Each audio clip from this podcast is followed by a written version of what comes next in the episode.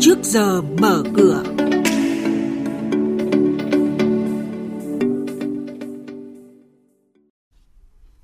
À, vâng, à, sau đây là những thông tin sẽ có trong trước giờ mở cửa ngày hôm nay. Ngân hàng Nhà nước yêu cầu duy trì mặt bằng lãi suất huy động ổn định. Công nghệ tài chính cần sớm có cơ chế quản lý thử nghiệm. BIDV chuẩn bị phát hành 3.000 tỷ đồng trái phiếu và biên tập viên Hà Nho sẽ thông tin chi tiết ngay sau đây. Vâng thưa quý vị và các bạn, Thống đốc Ngân hàng Nhà nước vừa ra công văn gửi đến các tổ chức tiến dụng chi nhánh ngân hàng nước ngoài yêu cầu thực hiện nghiêm chỉ thị số 01 nêu rõ duy trì mặt bằng lãi suất huy động ổn định hợp lý phù hợp với khả năng cân đối vốn, khả năng mở rộng tín dụng lành mạnh và năng lực quản lý rủi ro, không làm ảnh hưởng đến sự ổn định của thị trường tiền tệ và mặt bằng lãi suất thị trường, thực hiện tốt các giải pháp về lãi suất tín dụng nhằm nâng cao hiệu quả kinh doanh, đảm bảo an toàn trong hoạt động ngân hàng, kiểm soát tăng trưởng tín dụng phù hợp, kiểm soát chặt chẽ tín dụng và các lĩnh vực tiềm ẩn rủi ro.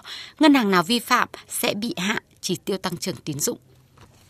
Công nghệ tài chính Fintech cần có cơ chế quản lý thử nghiệm, theo đó các mô hình ứng dụng kinh doanh của công nghệ tài chính rất đa dạng và ngày càng trở nên phức tạp.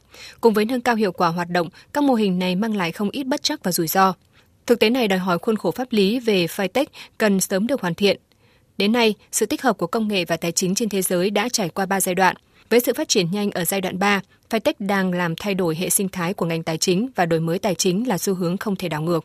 Vì vậy, cùng với nâng cao hiệu quả hoạt động các mô hình này cũng cần có cơ chế quản lý thử nghiệm nhằm kiểm soát rủi ro.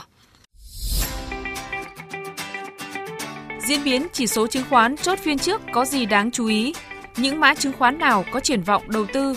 Những công bố quan trọng liên quan tới các mã chứng khoán niêm yết trên sàn giao dịch.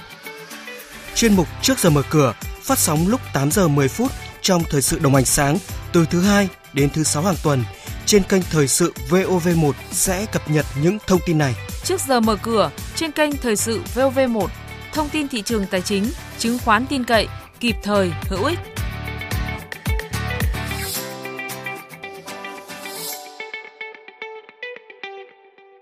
Thưa quý vị và các bạn, Ngân hàng Đầu tư và Phát triển Việt Nam vừa nhận giấy chứng nhận đăng ký chào bán trái phiếu ra công chúng do Ủy ban Chứng khoán Nhà nước cấp.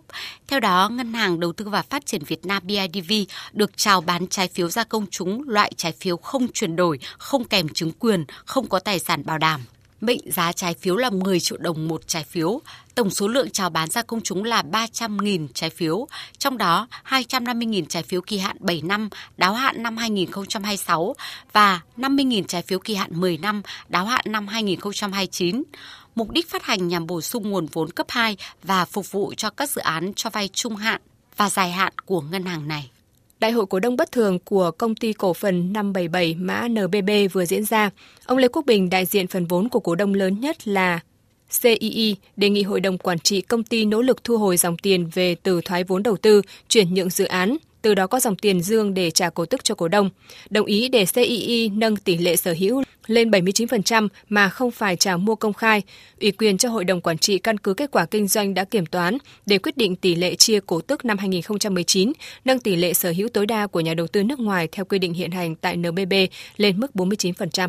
Diễn biến đáng chú ý trên thị trường chứng khoán hôm qua là cổ phiếu ROS với sự đảo chiều ngoạn mục từ mức giảm hơn 4% trong phiên sáng đã đảo chiều đóng cửa tăng 1,85% lên mức giá cao nhất ngày là 27.500 đồng với gần 15 triệu đơn vị được khớp.